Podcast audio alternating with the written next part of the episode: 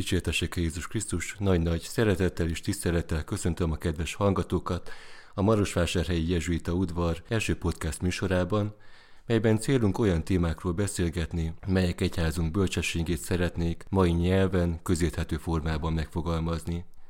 Nem kész válaszokat szeretnénk adni, hanem inkább közös gondolkodásra hívjuk a hallgatókat. Beszélgető társam is meghívott vendégem, egyben rendtársam, Jakabos Barnabás, jezsuita szerzetes, és hadd mutatkozzak be, én is András Csaba, jezsuita vagyok.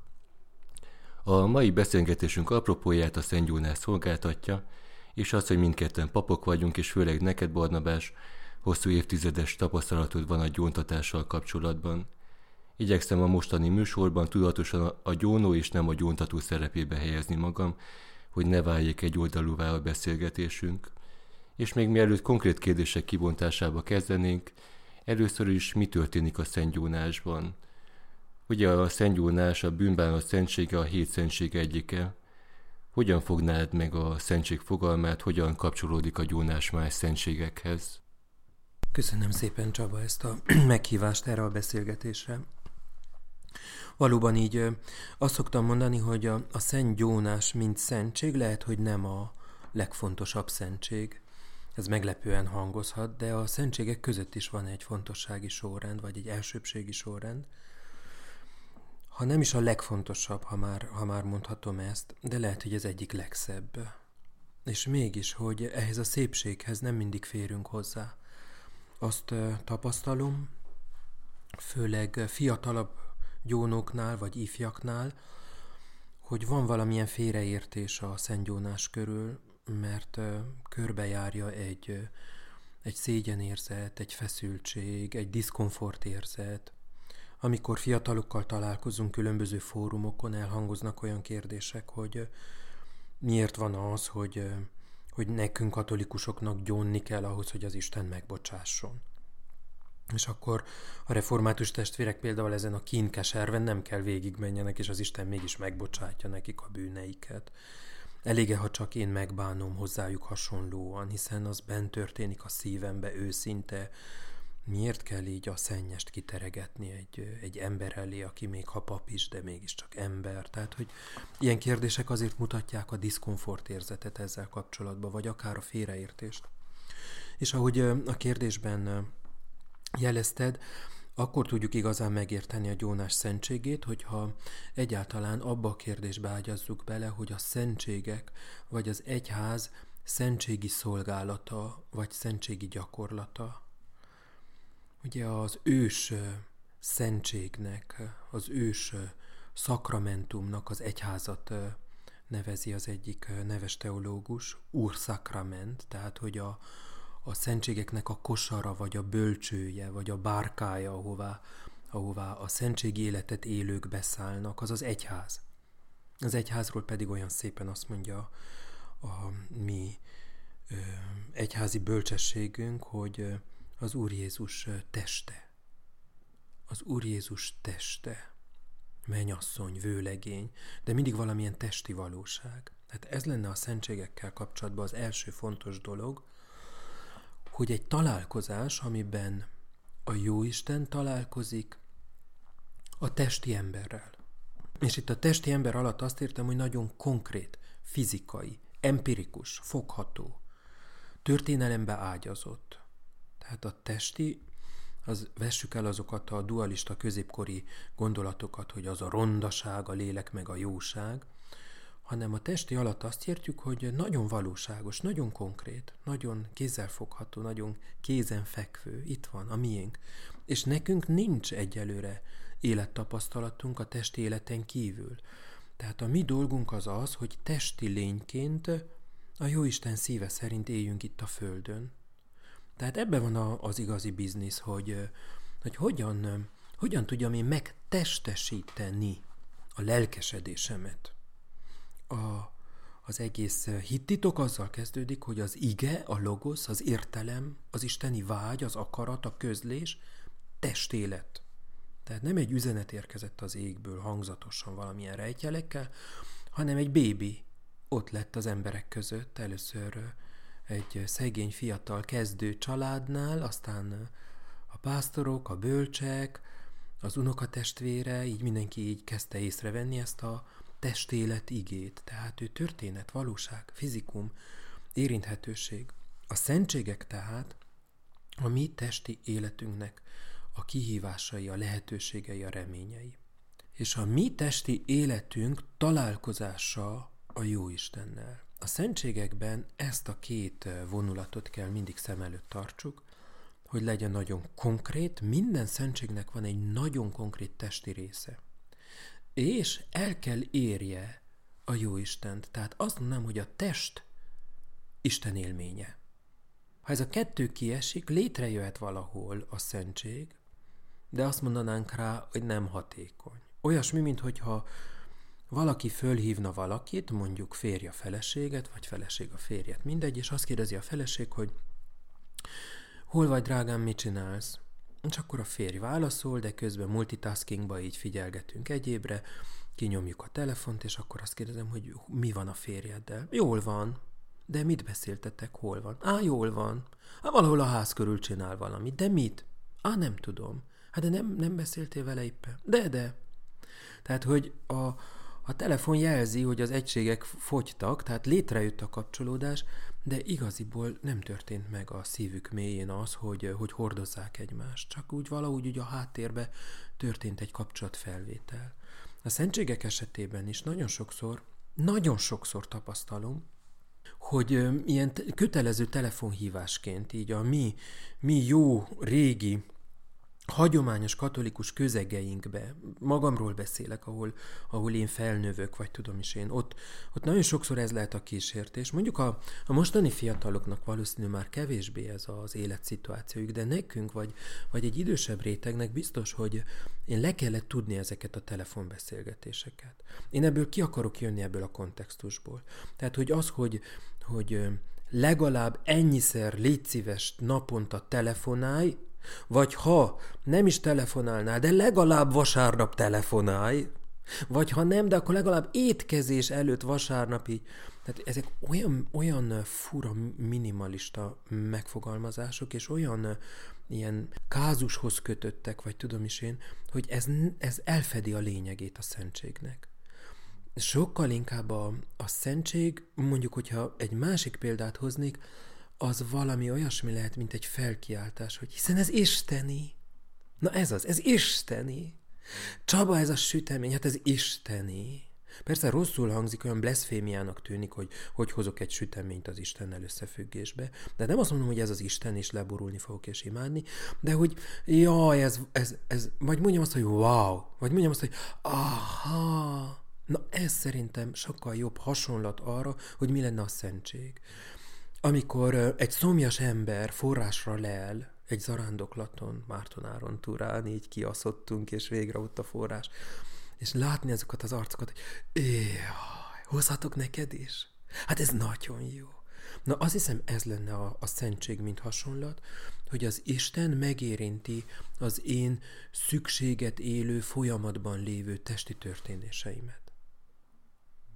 Ez az, amit meg akarunk célozni, ez lenne az, amikor azt mondjuk, hogy nem pusztán, hogy érvényes az a szentség, hanem hatékony. Na még egyszer, ez az egyház közösségi életének a mindennapi élménye. Ilyen értelemben a szentség az egyház élete reggeltől estig, estétől reggelig. Ezért nagyon sokfélék a szentségek. Ugye van egy ilyen mondás is, hogy az hét szentség. A szentségnek a kanonizálása, a bezárása, az elhatárolása, az erős definíciója az a tridenti zsinattal történt. És a tridenti zsinatnak a szándéka az ugye, hogy kijelölje a határokat, a reformáció korát éljük, és egyszer csak azon találjuk magunkat, hogy a mi közösségünk azon a szép hegyoldalon, ahol építkezett és élte a mindennapi életét, hirtelen szomszéd költözött oda, vagy a családból valaki hirtelen szomszéd lett.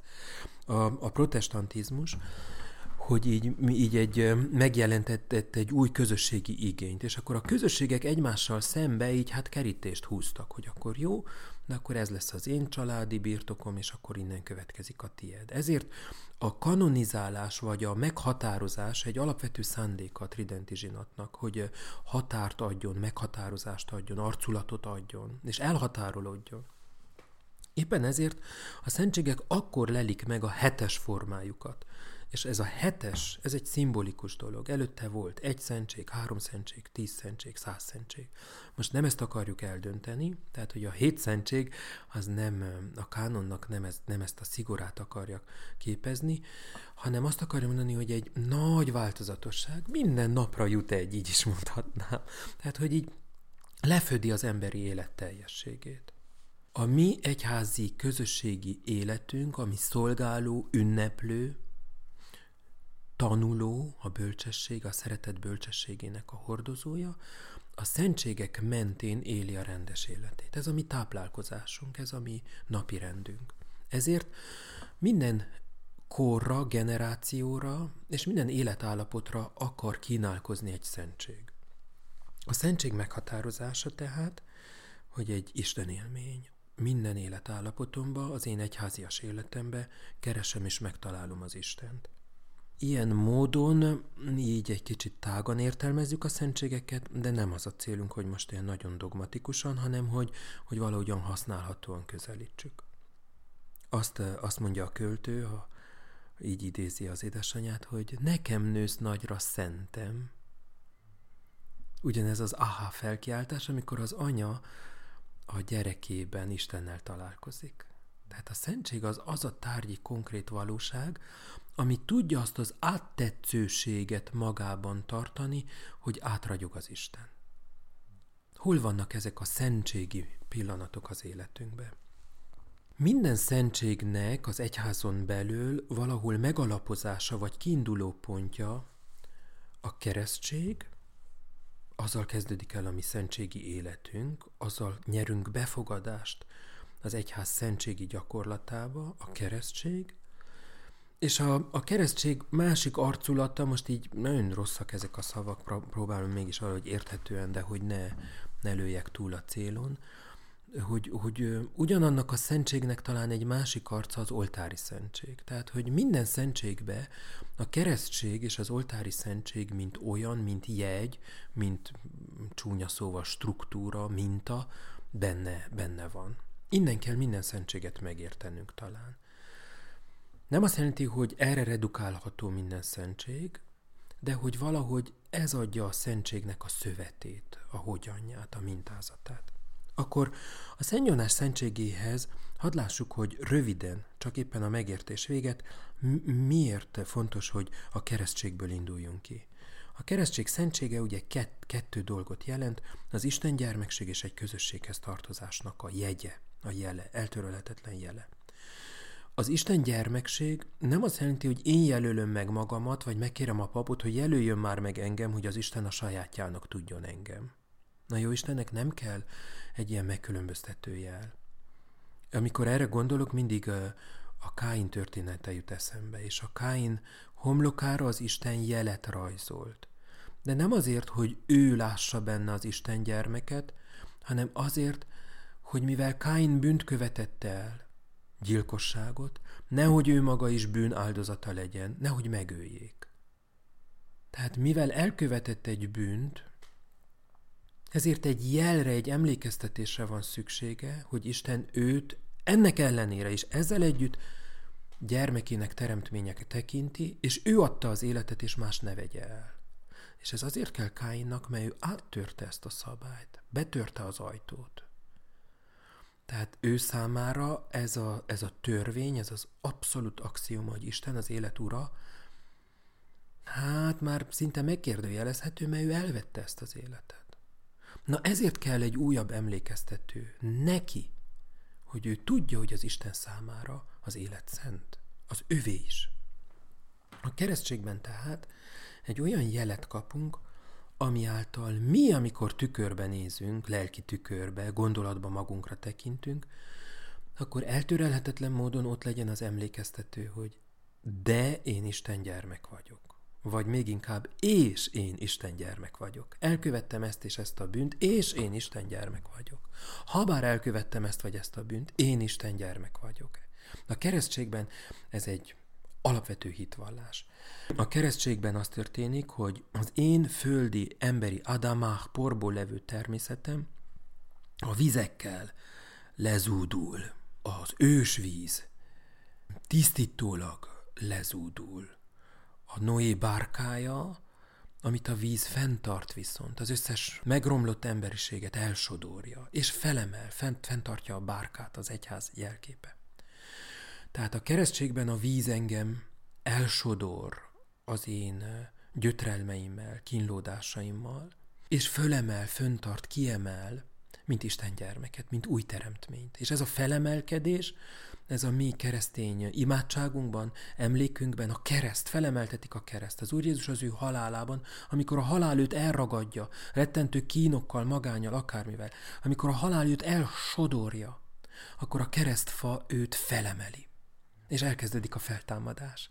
Az atyához imádkozik az ő elsodródásába. Ő az Isten gyermek. Na ez a keresztség, ugye, hogy beletemetkezünk Krisztus halálába, Ádám meghal, és föltámad Krisztus föltámad Jézus halálába és Krisztus feltámadása. Krisztus fölemel minket. Ez az én szeretett gyermekem. Na ez, ez a két mozgás történik a keresztelésben. Mit tud ebből a bébi rögtön kérdezni valaki? Miért kell a bébit megkeresztelni? Hát ő nem ért ebből semmit. Azért, hogy genetikusan ebben minél hamarabb benne legyen, hogy az egyház bárkája őt bevegye, és ebbe gyorsan nevel, növelni kell őt. Ezért kellnek a szülők, a keresztülők, ezért kell a fokozatosság, az első áldozás, a Szent Jónás szentsége, a bérmálás szentsége, amit ugye a keleti egyház egy csomagban odaad hogy ez a beleérés, bele növekedés megtörténjen. Legtöbbünk így járunk hittanórára, így akarjuk ezt megérteni. És így leszünk felnőtt megkereszteltek. Így válunk felnőtt keresztényekké. És a Szent Jónás szentsége így kapcsolódik a keresztséghez, hogy van benne egy elsodródás, egy lehúzó valami, és van egy felemelkedés, és mint ilyen, van egy kapcsolódás, visszakapcsolódás az Isten gyermekek közösségéhez. Ugye a keresztség beavató szentség. Na ennek a kimondása a Szent Jónásban szintén megtörténik, hogy oda tartozok. Ez ennek a családnak, ennek az érték családnak a gyermeke vagyok én is. Akkor mi történik a Szent Jónásban? A valami nagyon emberi és konkrét és testi dolog kell megvalósuljon, mint minden szentségben. Ugye a házasság szentségét el kell hálni. Az oltári szentségben az ostját és a vért, a bort, a szentostját, mint Krisztus testének a szimbólumát, és a bort, mint Krisztus vérének, személyiségének, teljességének a szimbólumát, meg kell érezni, nincs, nincs ilyen, hogy, hogy szemmel áldozás. Olyan fura ez a lelki áldozás, hogy is van ez. Tehát, hogy magamhoz kell vegyem, hogy érvényes legyen. A gyónásnak is van egy nagyon konkrét testi valósága. Ez pedig a szó. Az a szó, ami egyszer mindenkor cselekedett. El kell hangozzék. Nem történhet gondolatban nem történhet az én belső világomban. Ott is történjen meg, de a fizikuma, a konkrétsága, ahol ez megtestesül, az egy olyan cselekedet, oda, oda állok és kimondom. Ki kell mondanom. Ha éppen Luthert akarnám idézni, akkor azt mondom, itt állok, mert nem tehetek másként. És ez a kiállás, ez az én filozófiámnak, az én hitemnek a konkretizálása. Ide kellett állnom. A szentgyónásban ez a kiállás, ez a konkrétum, ez az érintés, a szó. Kimondok egy szót. Pontosabban nem is egy szót mondok ki. Nem is egy bűvös szót. Nem is egy szégyenletes, sötét, tabuizált bűnnek a szó alakját mondom ki, hanem egy választást mondok ki. A keresztségnek a választását mondom ki. Azt mondom, hogy hiszem, és ellene mondok, mint ahogy a keresztségre készülve. Azt mondom, hogy ezt elengedem, mert ez nem tartozik az én istengyermekség személyiségemnek, szerves részeként, nem tartozik hozzám. Ezt elengedem, ez szakadjon le rólam. És mint szövetség belekapaszkodok valamibe, ezt igen, ezt akar. Na ez az, amit én akarok. Tehát a szentgyónásban nem egy ítélőszék előtt állok ilyen római mm, jogi eljárás mintázatra, hogy ott van a bíró, kezében van a könyv, látja a, a, a törvényeket, látja a kihágásokat, rám néz, mint, mint vádlott, mint aki önmagát vádolja, és közösség is vádolja őt. és megnézi, hogy melyik bűnök és melyik kázusok illenek rám, kimondja a verdiktumot, és akkor megvan, hogy hány bűnbe hányszor vagyok vétkes, és akkor jön a büntetés, verekedés, ostorcsapás, éheztetés, börtön, mit tudom én. De az egyház mégse üthet meg, vagy nem éheztethet, vagy valami, hát akkor pokol.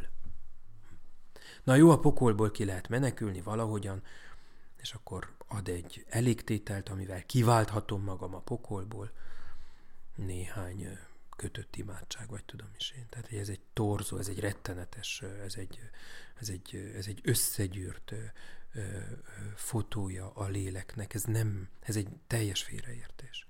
Nem ez a Szent Jónás szentsége. Tehát a szó, mint konkrétum, azt jelenti. Megnézem, hogy mi van olyan az életemben, ami egyáltalán nem illik az én Isten gyermekség integráns személyiségembe. Mint Isten gyermek, ez nem lehet harmonikusan része az én életemnek. Nem szövődhet az én személyiségemhez ez vagy ez a, az attitűd, ez vagy ez vagy a cselekedet. Hát sokkal jobb lenne, ha a lelki tükör úgymond az én Isten gyermekségem lenne, az a kép, ahogyan az Isten lát engem. Azt nézem, és ne egy ítéletkönyvet. És akkor azt mondom, hogy de ez a képhez, ahogy az Isten szeret engem nézni, ez nem tud integránsan hozzátartozni, ez csak oda tapad, de le kell söpörni, ez, ez, nem a, ez nem a személyiségem, ahogy az Isten engem álmodik. Ez, ez lehet az, amitől én el kell határolódnom. Most mondok egy buta példát. Annyira fontos nekem a megértő, meghallgató kommunikáció, és annyira eltér ettől az a mód, ahogyan a haverjaimmal beszélgetünk. Olyan csúnya szavakat mondanak, és annyi cikizés, és annyi veszekedés van. Ez nem az, ahogyan én imádságban látom, ez nem az a stílus, ahogyan a Jóisten szeretően rám néz. Amikor én ezt tapasztalom, akkor ezek a szavak annyira oda nem illőek, mint tortán a piszok, vagy tudom is én. Ezektől én elhatárolódom. Tehát a veszekedéstől, a csúnya beszédtől én elhatárolódom. Ha vagyok is része ilyen társaságnak, ahol ez elhangzik, ha kicsúszik az én számom is, ez nem én vagyok, mint Isten gyermek.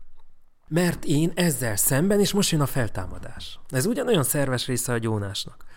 Elhatárolódom a veszekedéstől, csúnya beszédtől, cikizéstől, megszégyenítéstől, mert én ezzel szemben, és most jön Krisztus. Most jön az én lelkemnek a feltámadása. Nem hagyhatom abba a kereszt előtt ott, hogy a gyereket beleejtjük a kereszt vízbe. Ki kell emelni. Na most jön a kiemelkedés. Mert nekem az odahallgató, egyetértő kommunikáció alapvető érték, és én ezt az Istentől hallom, látom és tanulom. Emellett szeretnék hitet tenni. Ezt szerettem volna meggyónni. Tehát a gyónás nem az, hogy csúnyát beszéltem, káromkodtam, megbántottam az Istent, kérek üdvös elégtételt.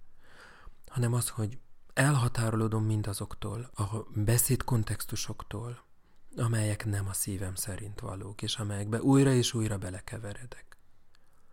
Mert nekem a szó szent. Mert nekem a kommunikáció a kapcsolódást jelenti, és nem pedig a megszégyenítést, a konkurenciát, a legyűrést. Ezt értéknek tartom, és én ezt ki akartam mondani, mint megkeresztelt ember. Vala ez, ez lenne a, a szentgyónásnak a, a, a, a szíve lelke. És ez pedig azt jelenti, hogy kihúzom a hátamat, nem azért, mert nem nyom ilyen vagy olyan strukturális bűn vagy akármi, hanem azért húzom ki a hátamat, mert ez egy, ez egy tartás nekem, az Isten gyermekség, és ennek a közösségnek az értéke, akihez tartozom is a gyónásba, kimondom ezt az odatartozást, hogy Szent Gyónás ilyen értelemben nem, nem egy újra befogadás, mert, mert bocsánatos bűnök esetében nem voltam én, én kitagadva, úgymond, de hogy a, a közösségnek egy kiállása, vagy egy befogadó gesztusa, hogy összetartozunk. Ebbe, ezekben az értékekben összetartozunk. Tehát ez a kimondás egy méltóság, egy választás, és egy odatartozás a közösséghez. Ezért a gyontatószékből emelt háttal megyek ki, és a gyontatószékben ünnep történik, nem megszégyenülés, és nem ítélkezés, elítélés, vádaskodás. Ezt ne tegyem magammal sem, mással sem. Ne tegyem azt, hogy vádolom magam, és megszégyenültem magam, és nem tudom. Elmondom, hogy milyen hitvány vagyok. Ebben a pillanatban követem el a bűnt, a megszégyenítés bűnét. Ezt ne tegyem. Nem a gyontatószékből egy választással, egy választásnak a felelevenítésével, a megkeresztelkedettségnek az attitűdjével megyek ki, tehát emelt fővel, megerősödve, de józanul, nem elszálltam, hogy ja, olyan kínos volt, úgy féltem, úgy szorongtam, jaj, valahogy túl vagyok rajta, és nem is volt olyan rossz.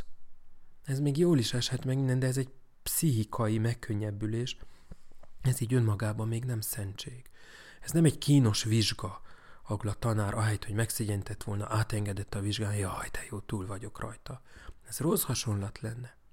Ez a keresztségnek a megünneplése. Tehát amikor kijövök, a keresztelendők olaja, ami a, a kísértés ellen megvéd engem, ott van a homlokomon. A krizma, az illatos olaj, amivel profitává, pappá vagyok fölkenve, és királyá, az újra, újra eredeti illatában illatozik. A fehér ruhácska, mint a lelkemnek a szimbóluma, egy fehér stóla, egy fehér, egy fehér lelki öltözet. Újra ott, ott van előttem. Nem kentem össze, és most kimosta a pap, hanem megfeledkeztem róla, és most kézbe vettem, előttem van. Na valami ilyesmi lenne így a gyónás szentsége egyfajta kontextusban, hasonlatokkal megvilágítva, ezért az egyháznak egy külön kincse, egy, úgy is mondhatnám, egy kegy, egy lehetőség. Ezért eleve, amikor azt kérdezik tőlem, hogy mikor kell gyonni, egy kicsit mint a savanyos szőlő. Hmm, most, azonnal, nem kell. Olyan, olyan fura a kérdés feltevés. Mert ugye azt mondjuk, hogy mikor kell kedvenc ételedet enned? Nyami, nyami, bármikor, nem tudom, amikor, amikor ünnep van, mikor kell gyonni. Élhetsz vele, amikor szükségét érzed, hogy a sok minden kísértés és nehéz körülmények között ki tud mondani, hogy ezek a dolgok, ha bár átjárnak, érintenek, nem tartoznak hozzám, amikor egy olyan tükörbe akarok nézni, ahol az igazi és a legjobb önmagam néz vissza rám. Ez a tükör a Jóisten tekintete. Amikor nehéz helyzetben vagyok, akkor gyakrabban kérhetem ezt a segítséget és ajándékot. Milyen gyakran? Nem mondom, hogy naponta, vagy naponta többször, de hogy vannak időszakok az életünkben, amikor jó, hogyha hetente gyónunk, mert, mert nehéz helyzetben vagyunk, és akarjuk hallani, hogy a közösséghez tartozunk, és a, a mi lelkünk feltámadó lélek, örök, örök életet élő él, lélek. A Krisztus társai vagyunk, hozzátartozunk a föltámadásban. Én ezt gyakrabban akarom hallani, mert nehéz időszakot élek, akkor gyónhatok hetente akár. Na, így nem tudom, hogy mi az, ami megragad, vagy mi az, ami számodra így ebben fontos lehet, vagy így kiemelnél, vagy összefoglalnál te magad is, akik így fiataloknak gyontatója vagy, vagy beszélgető partnere, hogy mi lenne mindebből talán az, ami segítség lehet, vagy ami mm, eligazítást nyújthat, kapaszkodót adhat egy gyónáshoz. És így, ahogyan hallgatlak, annyira kívánatos számomra a gyónásnak a szentsége, és így annyira érzem azt, hogy ez tud egy nagyon szép, meghitt imádságá válni, Viszont azt látom nehézségként, akár így a fiatalok körében is, hogy egyrészt azok a lelki tükrök, vagy az a mód, ahogyan minket megtanítottak gyónni, az igazából gyerekek számára íródott, és gyakran hozzák fel a tíz parancsolatot, a lelki Régi tükrök. idők, régmúlt idők gyerekeinek. Igen, régmúlt idők gyerekeinek, de nem vagyok abban biztos, hogy a mai gyerekeknek ezt jól tanítják és nem akarok senkit sem kritizálni, csak így saját magamon is tapasztaltam, hogy nekem így nehéz volt. Nem, régi gyerek vagy. Emlékszem gyerekkoromban, hogy felkészülni a gyónásokra. És akkor igazából így az lenne az én kérdésem, hogy, hogy hogyan lehet rátekinteni az elsodródásaimra egy felnőtt módon, hogyan válhat ez imádságá, hogy a szó által, a test által érzékelhető módon megtapasztaljam az Istennek a szeretetét, akár így beszéltél a szégyenről is, számomra annyira fájdalmas így hallgatni embereket, ahogyan így beülnek a gyóntatószékbe, szorongva, félve, hogyan lehet őket felszabadítani arra, hogy így valóban ez egy ünneplése legyen annak, hogy az Isten szereti őket, mind abban a helyzetben, ahogyan vannak, vagy te ezt így hogyan érzékeled gyóntatóként, milyen eszközök, kapaszkodók tudnak lenni, mit ajánlanál egy felnőtt embernek? Elég tanácstalan vagyok így a, a konkrétumok terén. A szokások kialakulnak, azt mondja Szent Ignác, hogy szokást szokással tudunk legyőzni. És minél jobban kialakult, rutinizálódott egy rossz szokás, na most idézőjelesen rossz szokás, tehát hogy a, a gyónás nem egy rossz szokás, a gyónás kapcsán esetleg rossz gyakorlatok, amelyek rátapadnak az én gyónási gyakorlatomra, tehát nem a gyónás rossz, hanem a gyónással kapcsolatban, ha kialakulnak rossz re- reakciók, reflexek, szokássá lesznek, akkor azt nem lehet csak úgy, hogy kiradírozom és pont, vagy véget vetek neki. Én magam is hosszú-hosszú utat járok be, ami a szentgyónást jelenti. Hát bennem is régi rossz reflexek újra és újra felébrednek. Hiába, hogy olvasom a katekizmust, és lángol a szívem, hogy milyen szép, vagy hogy az egyház bölcsessége mennyire, hogy életmentő, életadó, de eszembe jutnak olyan hittanórák, eszembe jutnak olyan kontextusok, ahol összezavarodok, hogy nem, nem, inkább ez az egyház, mert hiszen ez a valóság. Nem ez a valóság. De hogy a szokás szokással. És hogyha van egy, egy rossz gyónási tapasztalatunk, tapasztalat, szokásunk, akkor adjunk időt magunknak, hogy ez szép lassan gyógyuljon bennünk. Tehát ne várjuk el, hogy akkor most meghallgattam ezt az előadást, akkor holnaptól már tök jó lesz a gyónás luszpasz. Meg hát mi magunk papok is így, így nekünk is vannak szokásaink, mi is ki, ki kell alakítsunk szép lassan új utakat, vagy új, új eljárásmódokat, szokások, és ez már történik, tehát ez már folyamatban van. Ahhoz, hogy a, a szentgyónás érvényes és hatékony legyen, a gyónó három dolgot kell tegyen, a gyóntató pedig egyet, most leegyszerűsítve, lecsupaszítva a dolgokat. A gyónónak meg kell bánnia a bűneit, és a bűnbánat nem egyszerűen csak annyit jelent, hogy egy kicsit kell szomorkodni rajta is luszpasz. A bűnbánat, ugye ez a jeromosi fordítás, hogy bánjátok meg a bűneiteket, de hogy igaziból a metanójáról van szó, az átváltozásról. Tehát bánjátok meg a bűneiteket, hogy szükséges a bűnbánat, azt úgy is fordíthatnám, hogy fordítsam át a szívemet hogy engedjek el belőle valamit, és engedjem feltöltődni valami mással. Mint hogyha egy edény lenne, amiből kiengedek egy régi vizet, egy, egy meg, meg, megsárgult ásványvizet, forrásvizet, és feltöltöm egy egészen új, új valamivel. Tehát ez lenne a, a bűnbánat, hogy engedjem, hogy átforduljon valami, fordítsam át. A másik, amit meg kell tennem, a kimondás. Elhatárolódom, és szövetséget kötök. Tehát el kell hangozzék konkrétan. A veszekedéssel, a megszégyenítő beszéddel nem értek egyet. Elhatárolódom tőle, még ha elkövettem is, vagy elkövették velem szembe. Elhatárolódom tőle. Ezzel szemben ki kell mondanom. Megválasztom a tiszteletteljes, kapcsolódni tudó, akaró, szerető kommunikációt. Tehát ez lenne a kimondás. Ezt meg kell tegyem. Nem elég gondolnom, nem elég utalnom rá. Ki kell mondanom. És a harmadik pedig, hogy bennem kell legyen az erős vágya és reménye az új életre. Ha valamiben nincs egy erős vágy bennem a változásra és a, az új életnek az elindítására, akkor azt még nem tudom meggyonni. Akkor az most még nem aktuális nekem. Azzal, azzal még nem tartok ott, hogy egy elhatározást tegyek, hogy egy kimondást megtegyek. Tehát egy, egy megtérés, egy kimondás és egy új élettel való együttműködés. Ez a három kell legyen a gyónóban. A gyóntatóban pedig a szavak legminimálisabban ezek a szavak el kell hangozzanak. És én feloldozlak téged az Atya, a Fiú és a Szentlélek nevében. És itt az én nagyon személyes, de az egyházat jelenti. A pap ott Alter Christus, az egyháznak a, a, a megjelenítője. Az, ez az én, ez az egyház kihangosított hangja, a Szentlélek hangja, az egyház szolgálatában a Szentlélek erejével feloldozlak téged. És ez az eloldozás felszabadítást jelent valamire. Tehát nem pusztán azt jelenti, hogy kiűztem belőled az ördögöt, vagy nem jelenti azt, hogy a, a, a tiszta lelked lepléről a pecsétet le, lelugoztam, vagy le, letisztítottam. Tehát nem ezt jelenti, hanem valamire szabad vagy, egy szövetségre föl vagy szabadítva. Amit megköttök, az meg lesz kötve, ez egy szövetségkötés. Kössétek meg ezt a szövetséget. Amit eloldoztok, el lesz oldva. Oldjátok el. Tehát a pap így mondja a feloldozást. Hogyan felkészülni, hogyan ezt a megtérést? Hát ugye ezen kellene gondolkodni, össze kellene üljünk, katekéták, lelkészek, gyontatók és gyónók, össze kellene üljünk, és kellene gondolkodjunk a tapasztalatunkról, hogy kit mi segít ebben a megtérésben.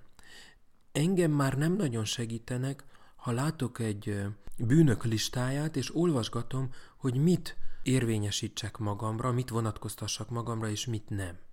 Ezek engem azért nem segítenek, mert olyan nagyon komplikált lelkem és agyam van, és azt tudnám mondani, hogy bizonyos értelemben így egyik se az én bűnöm, de egy kicsit ránézek, akkor mindegyik ez én bűnöm tud lenni. Tehát ez a lista nekem olyan lesz, hogy egyszerre mindegyik is, de tulajdonképpen egyik se is. Mind a kettő rossz, mert ha mindegyikkel megvádolom magam, akkor egy nagyon-nagyon reménytelen földbe taposott valaki vagyok, és azt érzem, hogy azért helyek közben mégsem egészen így igaz. Na.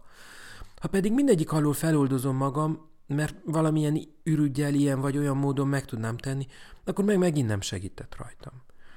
Hát csak gondoljunk arra, hogy imádkoztál-e eleget?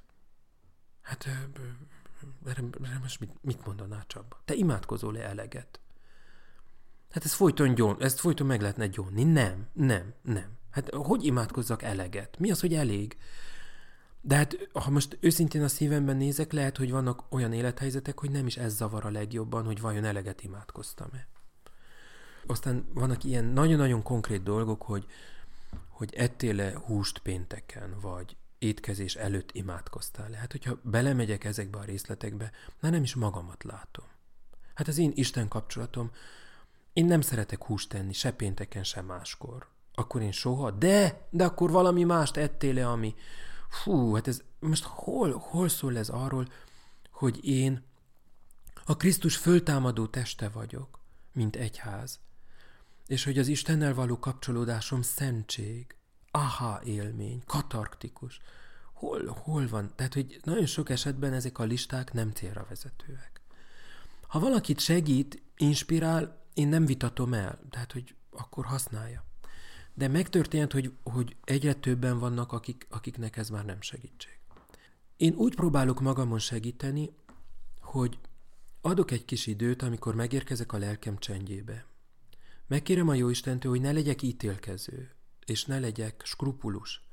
Ugyanakkor ne legyek könnyelmű, hanem akarjam keresni a kapcsolódásnak az élményét az egyházzal, és a, mint közösséggel és a jó Istennel, mint aki számára én Isten gyermek vagyok, az ő teremtménye.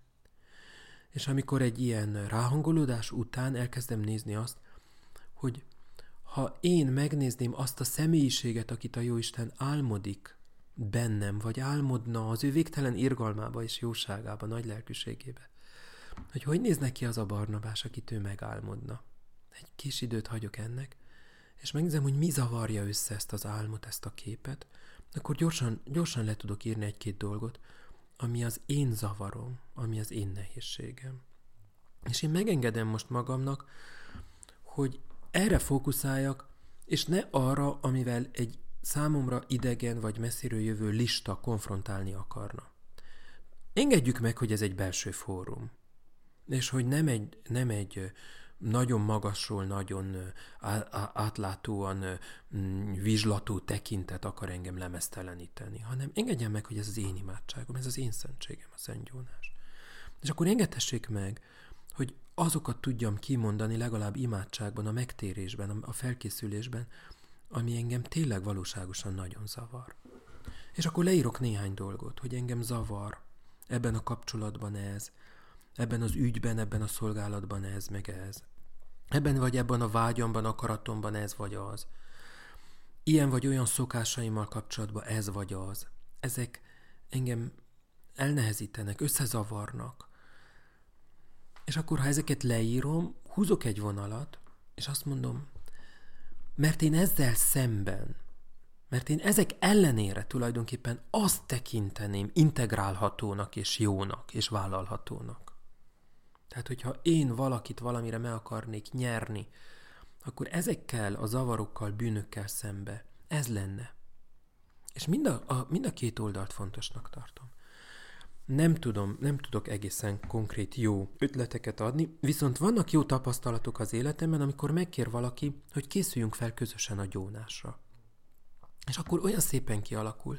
Én azt bát, arra bátorítanám, főleg a, a már bérmálkozottakat, hogy legyen egy saját imanaplója, saját készülete, legyen egy teljesen saját, most fura szóval, szamárvezetője, legyen egy önmaga által megalkotott és mindig újra alkotott lelki tükre, amit nem valamelyik imádságos könyv első hátsó oldaláról vesz ki, hanem hogy legyen egy saját ima ideje, amikor megnézi azt, hogy honnan, hová akar térni, megtérni, mit akar kiengedni az ő lelkéből, elengedni, hogy ne tapadjon rá, ne vésődjön bele, és mivel szeretne töltekezni. Akár ez is lehet egy, egy lelki tükör, hogy miből szeretnék kevesebbet az életemben, az én eljárásaimban, és miben szeretnék többet. Az időmből mit szeretnék kevésbé arra fordítani, és inkább arra fordítani, hogy ezek is lehetnek talán ilyen kérdések, amik segítenek. Így, ahogyan hallgatlak, az is eszembe jutott, hogy mi is a gyóntatónak a szerepe a Szent Gyónás szentségének a kiszolgáltatásában. Eszembe jutnak negatív tapasztalatok, amiket megtapasztaltam én a gyóntató részéről, bizonyos visszaélések. Így emlékszem, amikor agresszívnek titulálta a gyóntató, és hogy ez a címke nagyon erőteljesen bennem maradt. És azt gondolom, hogy egy nagyon sebezhető, sérülékeny területét tárjuk fel ilyenkor a lelkünknek, amiben valóban szeretnénk megtapasztalni azt, hogy az Istennek a szeretete tudja ezeket a régiókat is így átragyogni, meg megérinteni. Csak mi van akkor, ha nem képes ezt a gyóntató hallgatni? Meg hogy az is elő szokott jönni kérdésként, hogy ismeretlenhez menjek vagy ismerőshöz, de itt azt gondolom szintén a szégyennek a témája jön elő, hogy akkor én szégyellem magam, és mit fog szólni a másik pap, hogyha ezt meg azt meg tudja rólam. Érdemes megválasztani a gyóntatót, vagy mi van akkor, ha visszajönnek a gyóntatószékben azzal, amit én feltárok, és nem úgy tudják fogadni, és alapvetően ideális esetben nem kellene védenem magamat. De hogyha mégis védekezésre szorulok, akkor mikor van az a pont, amikor felállhatok? Mert azt gondolom, hogy ezekről a kérdésekről ritkán merünk beszélni, de hogy előkerül a beszélgetésekben, és ilyenkor én akár gyónóként mit tehetek? Nagyon gyógyítóak már csak a kérdések, és nagyon szépen köszönöm így. Azt szerintem nagyon-nagyon jó, hogy ezeket, ezeket föltegyük, vagy kimondjuk. Na most, amit én válaszolok, abban én egyház hű akarok lenni, és ugyanakkor személyes is. Tehát, hogy elsősorban, amit én ezekre mondani akarok, az az én gyakorlatom, és nem akarom magamat mindenben példának állítani, sőt, Isten őriz, tehát, hogy nagyon sok dologban én ellenpélda vagyok, csak inkább a keresésemet, a, a, a kutatásomnak a, a, a, a gyümölcseit osztanám meg szívesen, mint zarándok zarándok társal. Amiben viszont, viszont egyházhű vagyok, tehát hogy én most nem egy közösségtől elrugaszkodott akármit fogok mondani így ezekkel kapcsolatban. A gyontatót megválaszthatjuk. Sőt, vannak bizonyos esetek, hogy meg kell választanunk. Vannak olyan esetek, amikor bizonyos papnak bizonyos bűnt nem is mondhatok el. Nincs a hogy nem, nem akarok itt most, mit tudom én, így fantáziálni, vagy akármi, de például, hogyha bűnrészes a pap, tehát nem mondhatom el. Ez is mutatja azt, hogy ez egyház jog maga is ismeri a helyzetet, és hát szinte ott van a, a, a tárt kapu, vagy az ajánlás, hogy válasszam meg a gyontatómat. Ha tehetem, válasszam meg.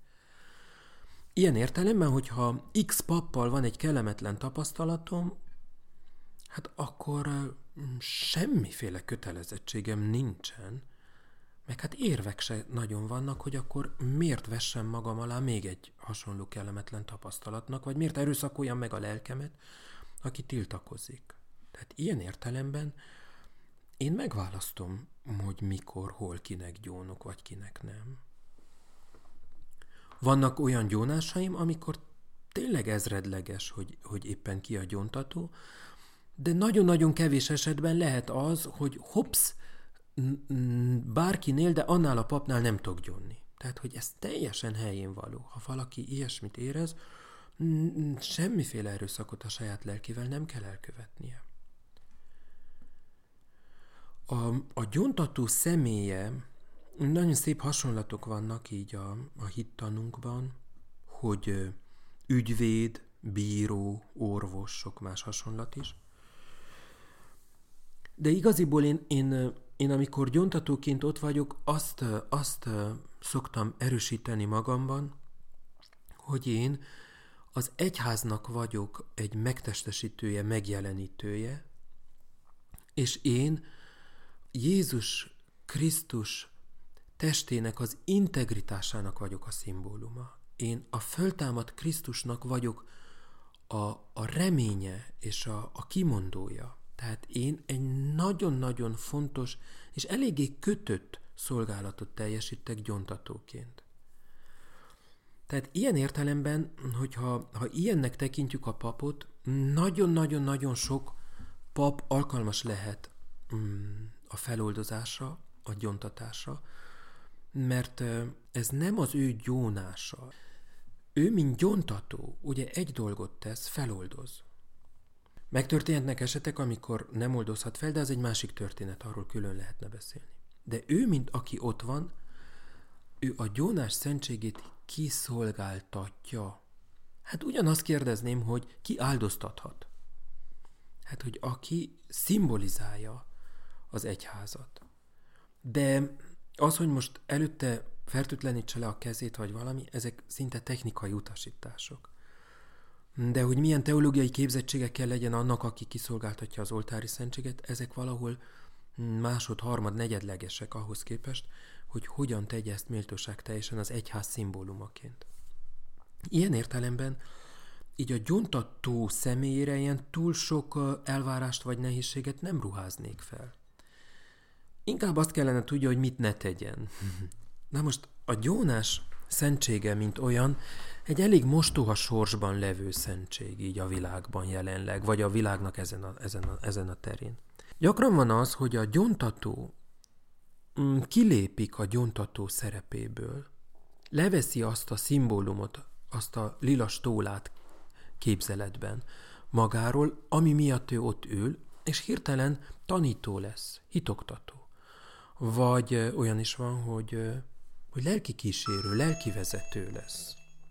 Ne, vagy rosszabb esetben barát, mm, rosszabb esetben lelkitárs, szimpatizáns, mit tudom én. Tehát, hogy azért mondom, hogy rosszabb esetben ezek jó dolgok amúgy, csak ő nem azért ült oda. Tehát nem abba a székben ülő most. És ő kellene tudja, hogy mit ne csináljon, vagy hogy gyakran fordul elő, nem gyakran, de többször fordul elő velem, hogy azt mondom, hogy ez most nem tartozik a gyónáshoz, de nem hagyhatom ki, hogy szóvá tegyem, hogy. És akkor azt szoktam mondani, ha erről szívesen beszélgetne más keretek között, akkor ettől a gyónástól függetlenül, mintha nem is a gyónásban találkoztunk volna, keressen meg engem, vagy valaki mást. Hogy nem kell a gyónásra hivatkoznia, tehát hogy ez nem elégtétel, meg nem semmi. A gyónásból úgymond kiszólva, vagy félretéve a gyónást, úgymond levéve a stólát magamról, azt mondom, de különben ez annyira egy fontos, és annyira egy érzékeny, és annyira egy nagyszerű dolog, hogy mm, tudom ajánlani, bátorítani, hogy szálljon neki egy beszélgetést, egy külön időt. És visszateszem a stólámat, mert nekem nem az a dolgom most, hogy lelki beszélgessek. Ha egy ilyet hallok, hogy valaki azt mondja, hogy tíz éve nem gyontam, és most van először tíz éve ebben a szituációban, és megemlít néhány dolgot, Hát nem lehet annyit mondani csak, hogy az egyház szolgálatában a Szentlélek erejével föloldozlak, hanem egyszerűen hozzá kell tenni még egy mondatot, mert a, mert a szituáció igényeli. De igaziból nem feltétlen a gyónás része, mint, a, mint szentségi gyónás.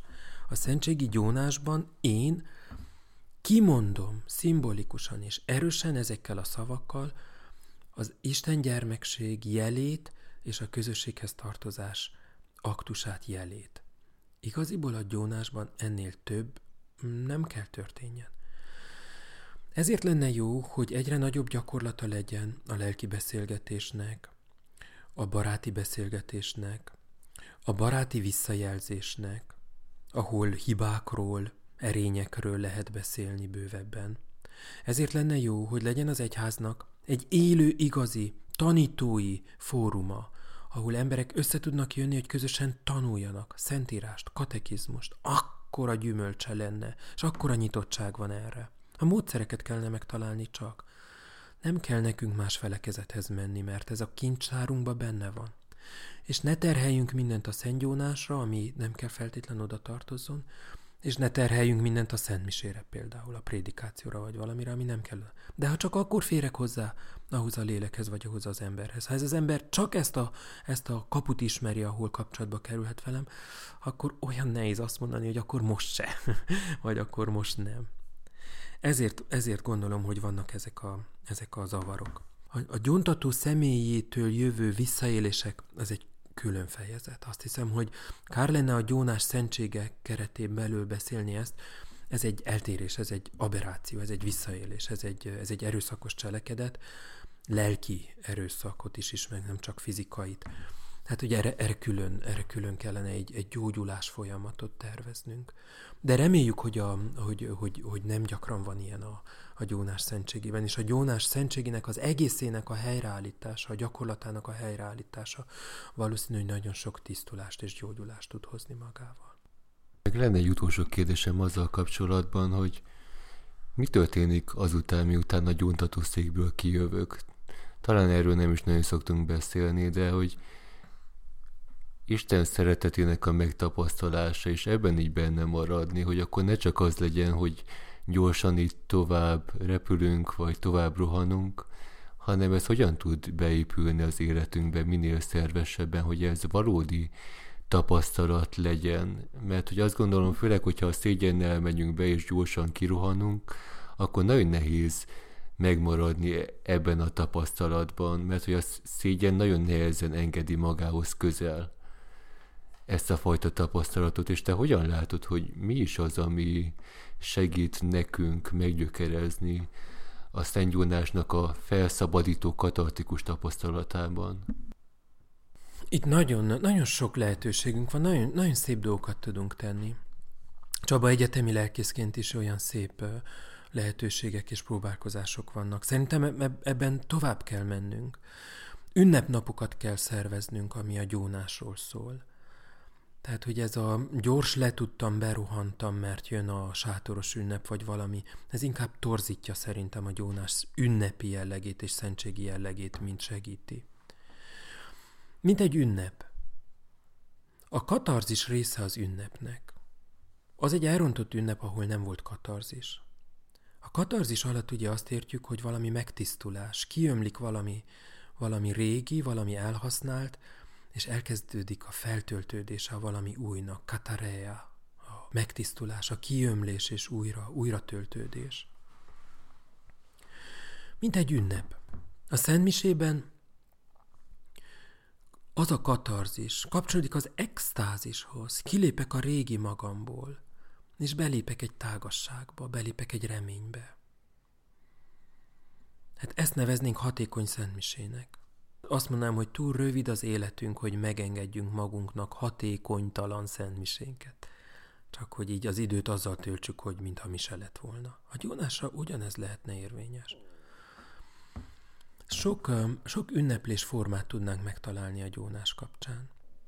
Egy ünnepre felöltözök, ráhangolódok, Még egy, egy akármilyen partira vagy bulira is. Nem mondja senki, hogy így. De hogy nem, még hogyha olyan szedetvedetnek tűnnék is, farmer vagy akármi, de azért összeválogatom, hogyha buliba megyek, mert hogy szoktak költözni a többiek, hogy nem tudom. Mi a kamasz is azt mondja, hogy ne anya már olyan ciki, tehát odafigyel, hogy mit vegyen föl.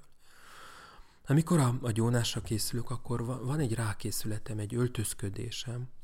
Emlékszem gyerekkoromban, amikor Szentmisére mentünk így vasárnap, hogy a kis parfümök, a mit tudom, mosdás, stb. így a hangulata. De oda kellett érkezni, rá kellett készülni. És a, az, az ünnep katarzisa az az, amikor én, én elhatárolódtam valamitől, és kimondtam, hogy igen, oda tartozom, ez az én öntudatom.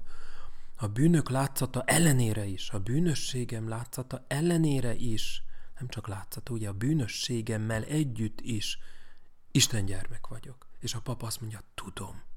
A közösség tudja. A jel a homlokodon. Persze, hogy Isten gyermek vagy. Akár otthon se hiszik el, mert azt mondják, úgyse változol. De mi kimondjuk, hogy igen. És hát ez katarktikus. Otthon vagyok. A gyónás az enyém között történik. Ők hisznek bennem. A pap szava, hogy az Atya, a Fiú és a Szentlélek nevében, a Szent Háromság stílusában, a Szent Háromság ölében. Szabad vagy. Ez egy belső ünnep, ez a katarzis. Ott nekem szinte mindegy, hogy a pap előtte öltözötte fel rendesen, vagy nem -e, de ez a szó önmagába hordozza az ünnepet.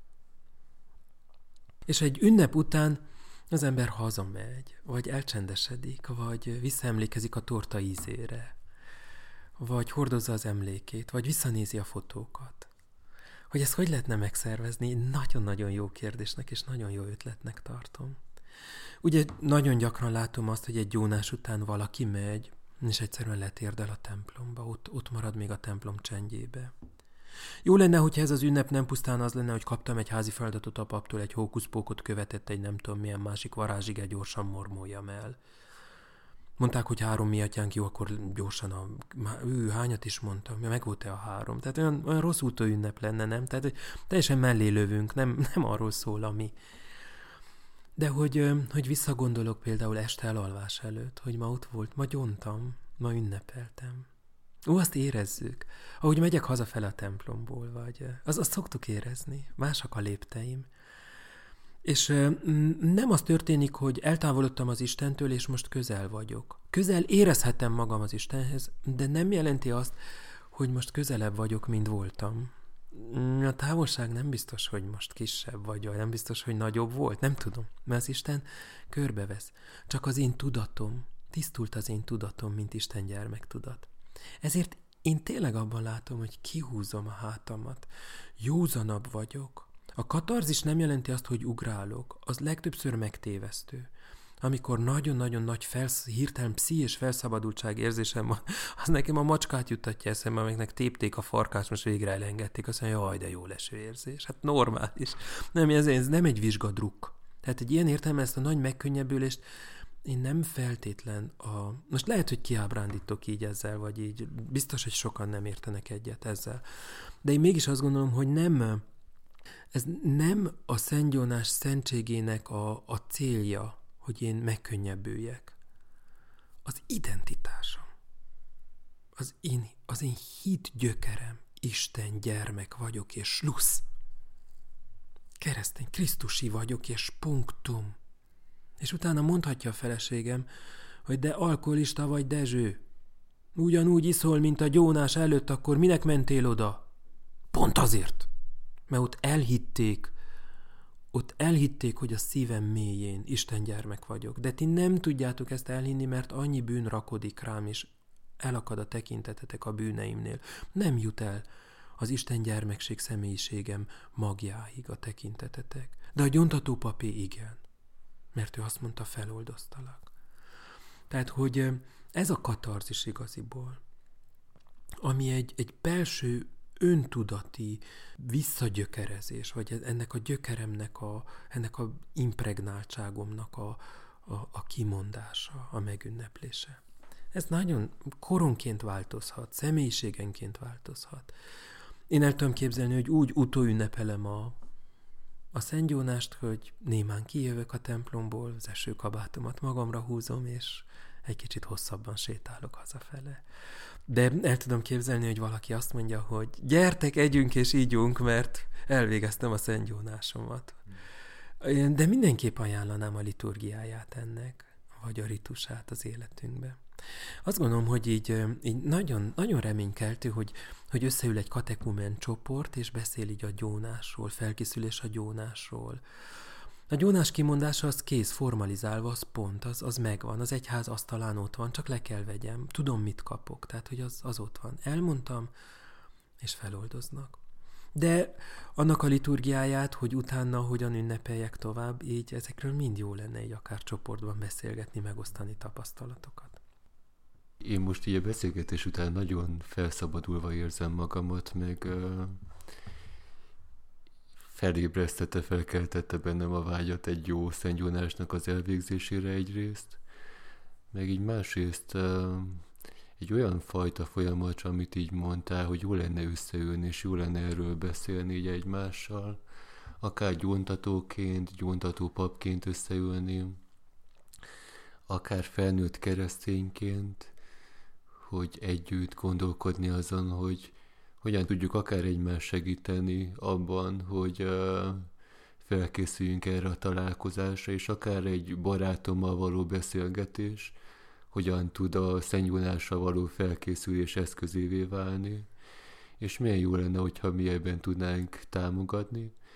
És én remélem azt is, hogy ez az első beszélgetésünk volt, de hogy folytatódni fog majd a jövőben, és várjuk majd a kedves hallgatóknak a visszajelzését olyan kérdésekkel, témajavaslatokkal, amelyek valóban abban segítenének minket, hogy az egyház bölcsességéről felnőtt módon, reflektáltan tudjunk gondolkodni, és a legközelebbi alkalommal talán vehetnénk a halálos és bocsánatos bűnnek a tematikáját, ami akár ennek a témának a folytatása lehetne, és ezúton is köszönöm nagyon rendtársamnak, Jakabos Barnabásnak a szitlétét, jelenlétét, a szavait, ezt a beszélgetést, ennek az élményét, és búcsúzunk a hallgatóinktól, szép napot kívánunk!